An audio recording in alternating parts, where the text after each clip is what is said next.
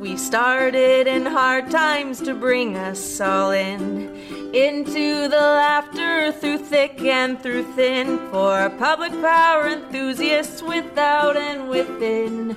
Roll on, enthusiasts, roll on. Roll on, enthusiasts, roll on. Welcome to Public Power Underground. I'm Crystal Ball. I'm Matt Tretnick. And I'm Paul Dockery. Today we are joined by Federal Energy Regulatory Commission Chair Rich Glick, F E R C's chair. I got to know Rich uh, when we worked in uh, Washington, D C together. I was in the Bonneville Power Administration's Washington, D C office, and Rich was advisor to U S Secretary Bill Richardson during the Clinton administration. You left the Secretary's office to be PacifiCorp's lobbyist in Washington, D C, and at the time, the utilities in the Northwest were exploring and developing a regional transmission organizational organization proposal called R T O West. Can you believe it's been twenty years since then? So it's on the verge of happening then? It's on the verge of happening now, right? It's always on the verge.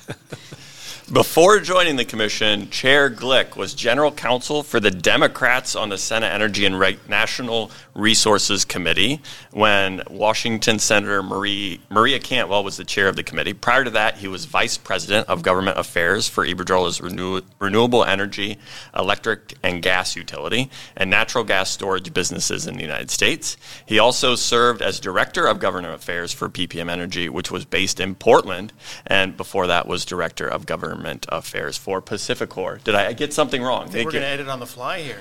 Yeah, so she uh, she was the ranking Democrat. Uh, the, the Republicans were, were in the, with the chairs at that time. So Senator, Senator Cantwell was the ranking Democrat. Just that was yeah. Yes, I love this. Okay. Yes, do that throughout. Okay. Correct me Sorry. throughout. I always make mistakes. Okay. Okay. We sometimes that was my take mistake. I wrote that in. You did. I gave it a motion. I did. That. Wishful wow. thinking. It's more fun now. Now it's more interactive already. It is. Uh, Chair Glick was nominated to F E R C by President Trump in August twenty seventeen and confirmed by the U S Senate on November second of that year. He was named chair of the commission by President Biden on January twenty-first, twenty twenty-one. The Federal Energy Regulatory Commission is an independent agency that regulates the transmission and wholesale sale of electricity and natural gas in interstate commerce, as well as the transportation of oil by pipelines in interstate commerce. F E R C also reviews proposals to build interstate natural gas pipelines, natural gas storage projects, and liquefied natural gas terminals, and licenses non-federal hydropower projects. Chairman Glick, again, welcome to Public Power Underground. Yes, welcome. This welcome. is a great honor. Thank you. Thanks for having me. It's good to be back in the Northwest. Yeah, so you've been here. Like you were Portland. Portland a lot? So, so I never, I always worked out of Washington, D C, oh. but I always worked for companies that were headquartered out here, so I came back quite frequently.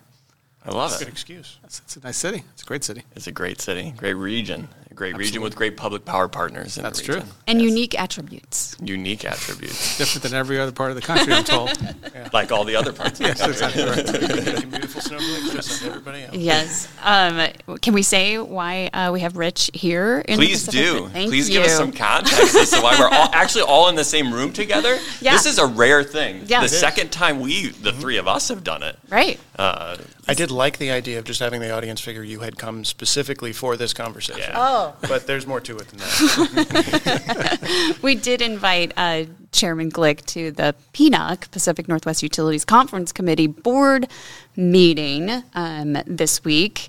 Uh, it was our second in-person meeting in Portland this year. Uh, Rich, thank you for doing that. Uh, really appreciate that. We had um, an hour-long conversation with you. Uh, you shared your vision, and you had a lot of answers to a number of questions. Um, and I think we've really kicked off a conversation that we've needed to have in our region for a long time about um, moving transmission forward here. Well, there, there were a lot of questions. I'm hopefully I had uh, reasonable answers to them, but it was actually it was it was it was great to hear from folks. And I, I just what amazes me is how different the region is now mm-hmm. versus what it was twenty years ago. Right? Mm-hmm. It was it's uh, there. There's I mean the conversation has really expanded. I think in part public power is no longer in the just say no camp. There are some public power members that are supportive of moving forward with some sort of regionalization effort, but nonetheless, the biggest difference I think is the resource adequacy issues that have come up over the last several years and people realizing that the status quo. It's no, it's no longer attainable or achievable. Yeah, on yeah, the verge. I, I was uh, I was on a panel the other day with uh, with uh, somebody from Bonneville, and they, they made the case that you know, you can't judge the base case as the status quo anymore. Um, exactly. And I think the region is in some ways coming to terms with the fact, and public power in the region is open to making sure we have a good, eyes wide open approach to the future. And it's good to hear you mention that you, you've picked up on that a little bit, it sounds mm-hmm. like. Well, they, a lot of public power folks come to D C as well, and we meet with them at, at the commission, and it's just it's it's it's just to me it's just interesting the evolution. We talked about resource adequacy, but the other issue that I think is different than it was twenty years ago is the weather. And we all talk about the weather, but in fact the weather is extremely important from a reliability perspective, the extreme weather conditions that we're seeing around the country, but in, including the West. And, and it's just, it, again, I think the status quo is just no longer, um, it, it's, it's just not, people realize they need something different. Yeah. Absolutely. Ready to get into it? And the resource mix is changing. Mm-hmm. Evolving resource mix. Yes. I think I can hit the typewriter. You think I can find the button to hit the typewriter? Yes. Nope. Close. Yes. Hey, there you go. Good transition. Good transition. Yeah. Ready? All right. Chairman Glick, let's start with F E R C's strategic plan. Earlier this year, you released a new five-year strategic plan, which outlines the Commission's critical priorities, including modernizing and protecting the electric grid, improving electric infrastructure siting reviews, and bolstering public participation in Commission proceedings. At the time, you noted America's energy landscape is undergoing profound change. The development and demand for cleaner electricity is real, is rapidly reshaping the resource mix. And as a result, a large amount of additional electric transmission infrastructure is needed to address these issues and facilitate the participation of these new resources in wholesale electric markets efficiently while maintaining the reliability of the electric grid. So one of the six pri- priorities that caught my attention is F E R C's strategic um, focus on facilitating the development of the electricity infrastructure needed for the changing resource mix. Please talk about your vision for how to accommodate the evolution of the electric grid more efficiently and cost-effectively, and how the strategic plan demonstrates F E R C's responsiveness to these changes. Well, thanks, Crystal. The, you know, the transmission is such a vital part of the of, of, of, of the whole the entire electric grid. Obviously, building more transmission is necessary for a variety of reasons. It's certainly in large part to access the you know we talked about the clean energy transition, and certainly that's it's well underway. Uh, and we know that we have we, the United States is blessed with just tremendous uh, wind resources, tremendous solar resources. Primarily, those resources are located in areas where not a lot of folks live. So you have to really build out the transmission grid to access those resources, and there's, there's there's great demand for that. But in addition to that, as I mentioned the, the weather a second ago, with extreme weather conditions from, and, and reliability is becoming a much bigger factor in, in, in, the, in the debate, the debate over where we're headed in terms of the clean energy transition as well.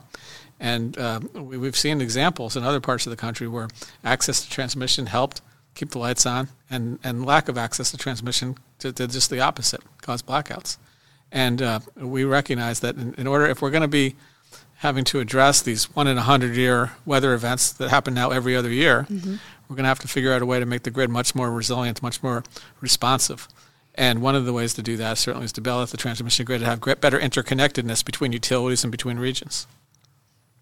Can you uh, one element that tra- is the transmission of this plan, but also in this energy transition, as we talk about the changing resource mix, another component of that is, and I think in the strategic plan you, you point to it as like the price formation to uh, to try to get the attributes necessary for managing the modern transmission grid. Can you talk a little bit about that price formation issue and, and the different ways the changing resource mix needs new mechanisms for price formation? Sure.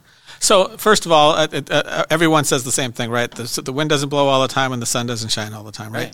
Yeah. But but in reality, that's that's true. And so the grid needs to be responsive to that. There are times where, where we need to have other generation that can act fast, whether, for instance, a cloud comes over a solar farm or um, the wind dies down unexpectedly for for whatever reason.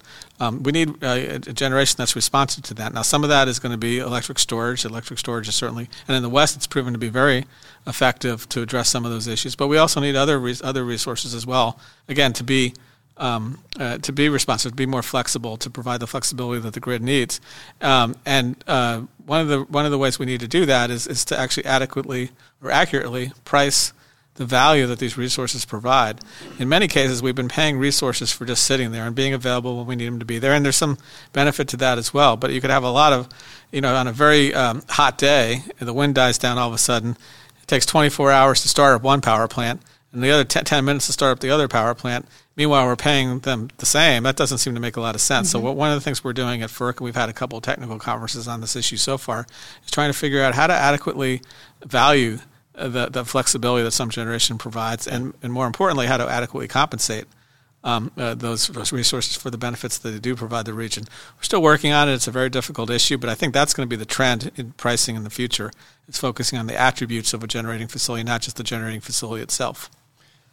And you mentioned uh, batteries and, yes. and, and like that. Energy storage attributes. Is there anything uh, like interesting you'd share with us around how that can evolve and how that can be? Uh, and you know, it doesn't have to be interesting. Any thoughts you think would be fun to share yeah. around uh, specifically those types of resources? Because they're new on the grid, and you know, there there have been there's storage hydro is that type of yes. a resource, but batteries are a new way to kind of manage that. Anything? So, that? so the interesting is in the eye of the beholder, but yeah, exactly. but we'll, we'll, we'll talk about it wonky. a bit. yeah, exactly. Wonky. I'm interested. I, so, so I, you know, and I've been talking a lot with the I S O recently. I had a, a meeting earlier with Elliot Mainzer, who runs the I S O, and I think everyone in the Northwest obviously knows him very well. And you know, it, it, it's really interesting to me that the um, the battery storage has really. They've, they've installed a significant amount of additional battery storage in California over the last several years, and it's performed really well. Mm-hmm. Now, there are limits, and I think that, unfortunately, you hear from some people all the time about the limits. And obviously, four-hour lithium-ion batteries do, do have their limits in terms of how much you can charge them, how frequently you can charge them back and forth, and how available they are after the four hours are up, right? But but but but they are serving to keep the lights on in California. There's no doubt that California is a much better Uh, reliability situation uh, now than they were a couple years ago, mm-hmm. and so I think the um, one of the things I think that that that, that is, um, you know, so again, sometimes it gets lost in the debate. People say, "Oh, that battery storage, um, that that'll never amount to anything." What's already amounting to a lot in California. Yeah. Yeah. People need to pay attention. Secondly, there are uh, significant technological breakthroughs that, that the labs are working on, the national labs working on, P N N L here in the Northwest and others, some down in, in, in New Mexico as well, that I think is really going to be a, another game changer, provide another opportunity to provide uh, battery storage that actually is going to provide much more um, uh, ability to keep the lights on on, on, a, on a more continuing basis as opposed to just four hours at a time. And uh, in addition to that, we shouldn't just focus on battery storage. The Northwest is, is, is really has significant potential for pump storage facilities. And yep. we already see that the federal hydropower system actually acts as a battery in mm-hmm. some ways. Yeah. But also the um, the pump storage, I think, is going to play a big role. It takes years to develop those projects. It's expensive. But when they get online, I think it's going to have a significant positive, significantly positive impact. Yeah.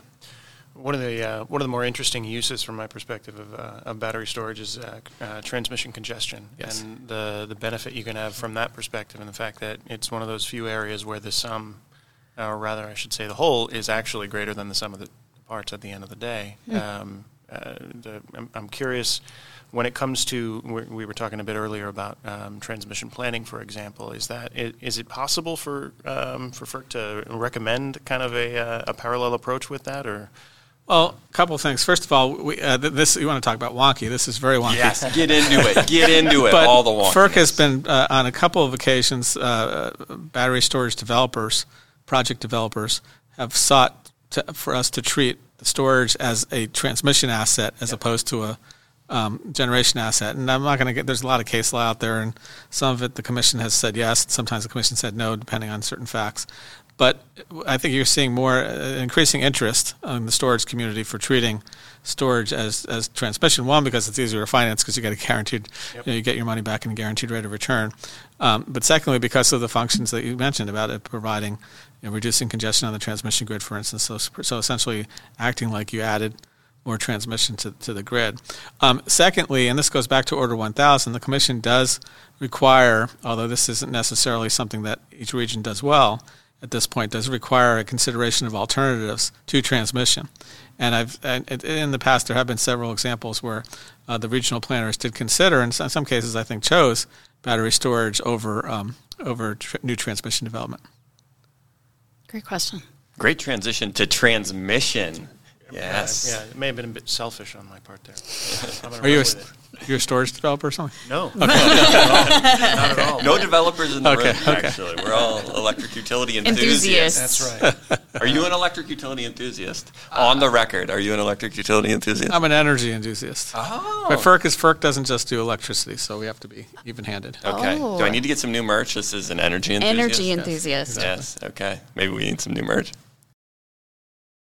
Chair Glick, you're well aware of the difficulty surrounding uh, transmission development development and expansion um, uh, with respect to what you've called the two most significant challenges we face, uh, developing new transmission infrastructure. And you spoke to this a little bit earlier, those two being planning and cost allocation. Right. Um, now, further, given your professional background, um, and as we discussed, you understand the challenges that we that we face and that we have in the Northwest due to our unique composition, um, beautiful snowflakes that we are, of jurisdictional and non-jurisdictional entities, um, and not to mention uh, the federal entity of the Bonneville Power Administration.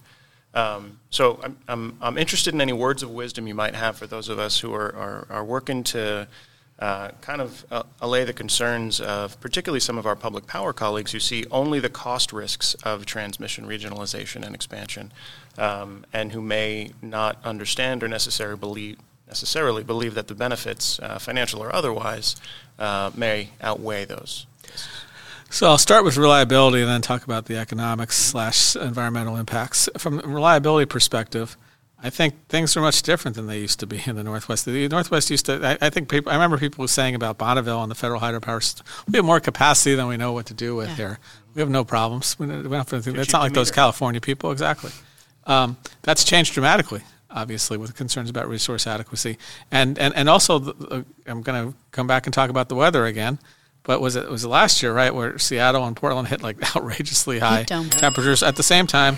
San Francisco and other, other some of the coastal cities in California had very high temperatures, yeah. and it, it, it, so I think w- from a reliability perspective, we're going to require an increasing amount of interregional transfers, transfer of energy, and uh, it used to be again very simple in the in the summer.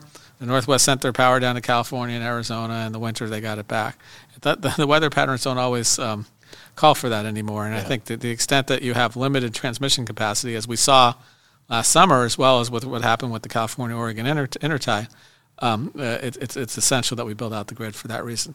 Secondly, again, from a, just a, a, an economic perspective, Um, I think there are, uh, I know there are a lot of people, there are times of the year that people, the mid-seas, for instance, have this excess hydropower capacity. They want to make some money. They got to get the power elsewhere where there's higher demand, where there's higher prices at the time. And to be able to do that, you need more transmission. And then finally, um, I think most of the, well, certainly uh, in the Pacific Northwest, but um, some of the other states in the West as well, uh, very um, dramatic or very aggressive uh, uh, goals with regard to reducing carbon emissions. That's going to require not only in-state renewable energy, there's a lot of that, but it's also going to require some of these big projects like in a state like Wyoming where, again, not a lot of people live, but they have a lot of potential, and we need to get the grid built to be able to, for those markets, to be able to access those markets in California, um, but also Arizona and the Northwest as well. And I think um, you just can't. There's no state is an island, and, and, and no state is going to be able to achieve their goals with uh, uh, with their own renewable resource potential. They're going to have to rely on others as well and share during different times of the year. I like the message you had um, during our board meeting. It just makes the most sense. Right, right. There's, uh, I think the, um, you know, again, I don't want to use the island example again, but the fact is that the Northwest, the the whole West, if you look at the history, and I did some of this when I was on Capitol Hill, I looked at some of the history here, it was built, the whole system was built in a way for different regions to rely on different, um, uh, the other regions during different parts of the year, during different weather patterns. Now, weather patterns are changing, but nonetheless, it's, it's, you can't, you can't uh, achieve reliability, you can't achieve cost effectiveness, and you can't achieve your climate goals if you're going to try to do it all on your own. Does that speak a little bit to the diverse, just the diversity benefit of a bigger footprint in some ways? Absolutely. I mean, I mean okay. to, to borrow this, you know, people always say it's like five o'clock somewhere when they talk about you know, drinking, but it's always windy somewhere, right? In the West, especially in the West, it's always windy somewhere. So yeah, so it dies down in uh, in the in the in the in the Columbia in the, in the Columbia mm-hmm. River range, right? But then in Montana, it might be picking up, or, or, or even in you know Eastern Oregon or someplace like that. Idaho. And, and, and, and, yeah, Idaho, exactly. Another example, great state, I hear. I hear. And uh, it's uh, it, it, it, it, it, the problem is without the transmission grid, everyone's building the same renewable energy, and especially the Northwest in the same exact spot. Mm-hmm. And they need to diversify for the very reason that weather, the weather's diverse. Mm-hmm. Mm-hmm. The gorge comes to mind. Yes. Um, following up on, on something you said with respect to different states having different standards and, and no one is going to be able to meet theirs by themselves, um, it, it just be interested in your perspective on, on um, how much of a hurdle the uh, uh, bifurcated um, regulatory construct that we're that we're seeing throughout the West is to um, kind of comprehensive planning and, and sensible planning from um, not just a transmission perspective, which we've touched on, but also from a resource planning and reliability perspective. So throughout the country, I think our regulatory structure is somewhat convoluted, and I know people from other countries come here and they, they can't understand how our approach works with the fifty different state utility regulators, well, as well as FERC. Utilities and regulation. Well, that's true. That's true. That's probably true for a lot, for a lot of different things that states um, regulate, regulate, oversee. Um, but I think with regard to uh, Uh, the, the the the the approach of, of, of, of you know states and then and, and FERC, it just it, it, it doesn't really it doesn't recognize the fact that that, that energy markets have always been regional in nature throughout yeah. the country, and it's not just electricity, natural gas markets, oil markets, oil markets are even slightly different, but nonetheless, it's never been no no state has ever been self-sufficient on even ta- even a state like Texas, mm-hmm. right? Mm-hmm. They're relying on others others as well, and I think sometimes we don't. From a regulatory perspective, we don't treat it that way. Now, it's a little bit easier in those regions that actually have R T Os up and running because they actually engage in that regional planning, whether it be transmission or from a resource perspective. Um, they actually engage in, um, uh, you know, f- from a forecasting from a regional perspective, not as what, what not what just what West Virginia needs, but what all P J M needs. Right. And that doesn't. That there are a lot of believe me, there are a lot of internal conflicts between the states, especially when West Virginia wants to go in a different direction than New Jersey, for instance, as an example. But it's still a hell of a lot easier for, to get everybody in the room and try to hammer something out, mm-hmm. as opposed to the, the West, which really there's not much of an incentive to do that outside of reacting to an emergency like a resource adequacy issue or something. It can so you know I, I live and work in the Northwest and have that perspective in my mind, but I do try to pay attention to what's happening in the rest of the re, rest of the country. What any thoughts on like MISO's long range planning? Is that to me it's one of those success stories that we in the Northwest should be thinking yes. about the value of an R T O because yes. something like MISO's long range planning transmission expansion can happen under that framework. And my thought is maybe that's a little bit easier under that framework than under our current, to Matt's point, yeah. kind of bifurcated system. It, am I learning the right lesson kind of from what's available in that? I, I think so. I think, first of all, it's not, but it, it, it, the way the transmission planning process is set up, it shouldn't just be limited to those regions that have R T Os. So, for instance, the Northwest has yeah. a you know, transmission, grid. That northern grid that got, you know, two regions got put together, and then there's the, the other parts of the West have other regions, and then there's the I S O. So you actually can... That type of transmission planning can go can can uh, take place outside of an R T O, outside the R T O process too. It's easier in the R T Os in large in large part because in MISO, for instance, the states are used to working together. They have yeah. a they have an organization of MISO states is what they call it, and they actually participate in almost every decision, major decision that MISO makes. Mm. Uh, at least they provide um, both recommendations and they make filings at FERC, for instance, when, when we approve or disapprove those those those proposed changes in their tariffs, for instance, but.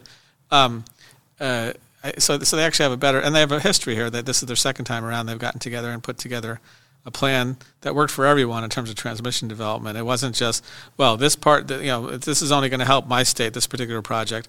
Well, that project might help a different state.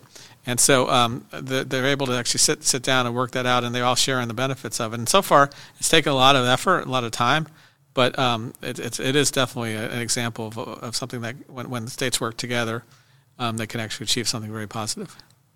Good. That's a lesson I took. That's what I tell people, too. I show it as an example of things. Yeah, that let's can, put that in the show notes. Maybe we can put it in the show there notes. Yeah, like absolutely. It. There's show notes, dude. Yeah, oh. yeah, absolutely. Do you have any documents is. you want us to, any links any, uh, you want us to share with us? Uh, with us the, FERC, uh, the, the, uh, the strategic, strategic plan. plan yeah, yeah absolutely. It's in there. It is in there. I'm sure Don't. people will love reading it. Any more you guys want to talk about transmission, or we can? Uh, I got another question for you. I think you're up. I'm up. Ready? So uh, in the West, we talked about earlier today, we seem to be coalescing around this like incremental approach to market expansion. Um, and in, in thinking through it, there, there are undoubtedly in any approach, there are trade-offs and stumbling blocks. Right. Um, but I was hoping like to get your insights into what we should be paying attention to in the incremental approach to make sure we don't fall over a stumbling block. So, you know, to me, it's, it's somewhat like a test run, right, of an R T O. Now, an incremental approach, in my opinion, takes a long time, sometimes too long. Uh, but I also understand the realities of, of, of what's on the ground here in, in the West, and I don't think just starting with an R T O, it's probably not going to be a successful uh, project. So, but um, in terms of, you know, I, th- I think issues like governance, governance is always, around the country, I can tell you, the complaint I received the most about R T Os in general, it's governance. Okay. Everyone hates the governance. No one, no one's happy with it, whether it be utilities, transmission owners, consumer groups, state regulators, uh, environmental organizations. None of them like the governance in any of the regions of the country. And I think here, although this, but some are better than others. So, for instance, I mentioned a second ago the MISO, Organization of MISO States. They play a pretty significant role in the way MISO okay. um, uh, makes their decision make decisions, as does in S P P. The states have a pretty big role there as well. And I think the lesson to be learned from there is that if people are concerned about ceding power or losing authority, you, you can actually uh, address a lot of that through the through the governance process. And I know there's a lot of discussions going on here out mm. in the West about governance and about California I S O board versus um, other mechanisms and what role can the states play, what role can public power play in the decision-making process.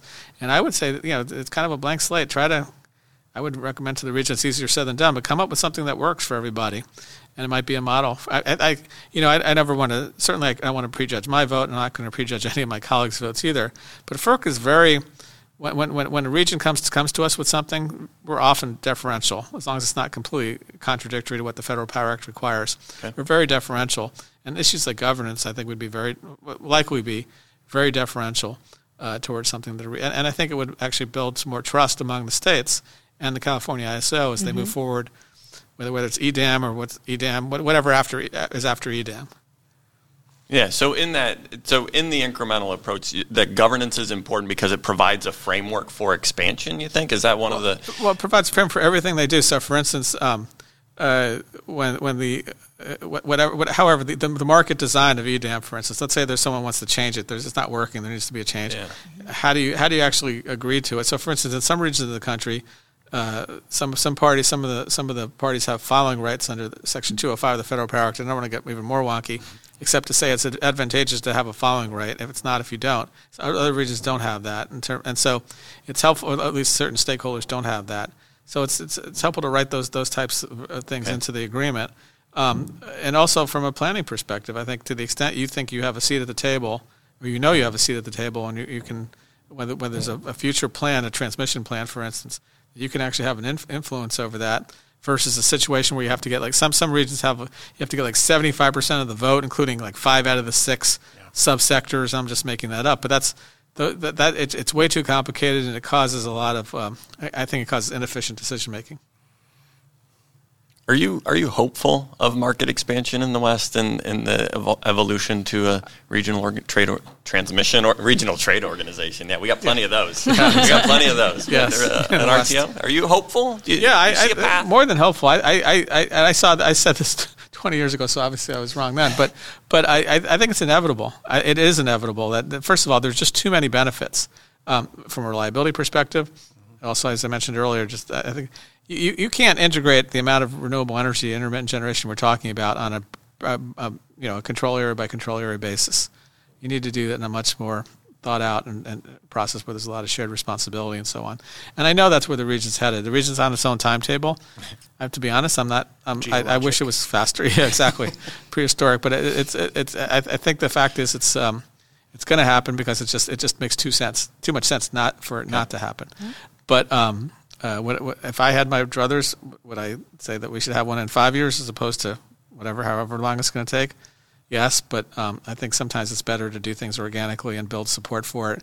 Uh, we've seen in the past when proposals came both from in the region and from FERC, it caused a lot of angst out here in the region. It set back, mm-hmm. and also the California the experience in the California energy crisis set back. Mm-hmm. Um, uh, ex- uh, progress for a number of years. Yeah. Back when I was at Bonneville, I'd heard it uh, uh, compared to or the, the the the fusion analogy, right? Everyone always says fusion, just like ten years ago, fusion is ten years away. Um, Except it's, they're making they're actually making some progress well, and, on it. And exactly, and I was just going to say, I'm hoping that the uh, um, that remains true in the sense that it sounds like we're getting really close in both both regards. So.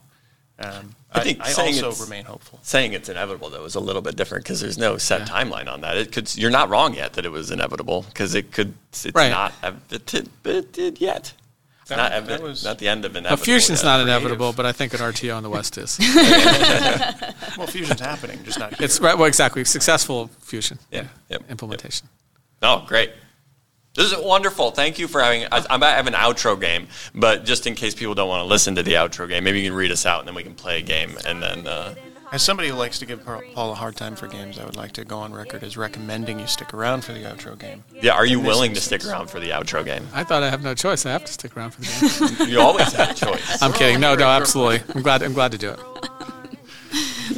All right. Well, Chairman Glick, thank you for the conversation. Uh, Paul's going to put links to reference materials uh, that you mentioned in the show notes, like we already talked about, uh, where it may go without saying. You'll also find links to merch. Maybe I'll get some energy enthusiast energy merch just enthusiast. real quick. I'll maybe what do they sell? Oh. We got quarter zips. I didn't wear it. I thought about wearing it today. Feel like I need to put a jacket on. We got nice quarter zips. You know, I feel like I, I owe... Um, Uh, just, uh, I, I I feel like I need to go shopping, and okay. I, I think I need to go shopping for my friends. Um, okay. And even though it's not yet energy enthusiast, I I think um, somebody might be getting something electric util, u, u, electric u, electric utility enthusiast um, themed. Sure. Should we talk about what we got you when you had your first child? Stop. yes, yes, no, yes. don't stop, don't stop, don't stop. We need to, no. I just, I just said that to torture her, but I won't, I won't. I won't. Don't. Rich's favorite thing to do is embarrass me. That was, uh, I was, I was curious how many years ago that was. Now. He's going to college now. He's going to college. Yes. Yes. Yeah, that's a long time. Yes. Thank you, Rich. We're going to wrap this up before we get in trouble. I know we have editing capabilities. So. There you go. Yes, okay. So uh, thank you for sticking around for the outro game. It's one of my favorite parts of uh, having guests on, to get to maybe play, maybe slightly, slightly irreverent. What's that? It was, it was never an outro game until now.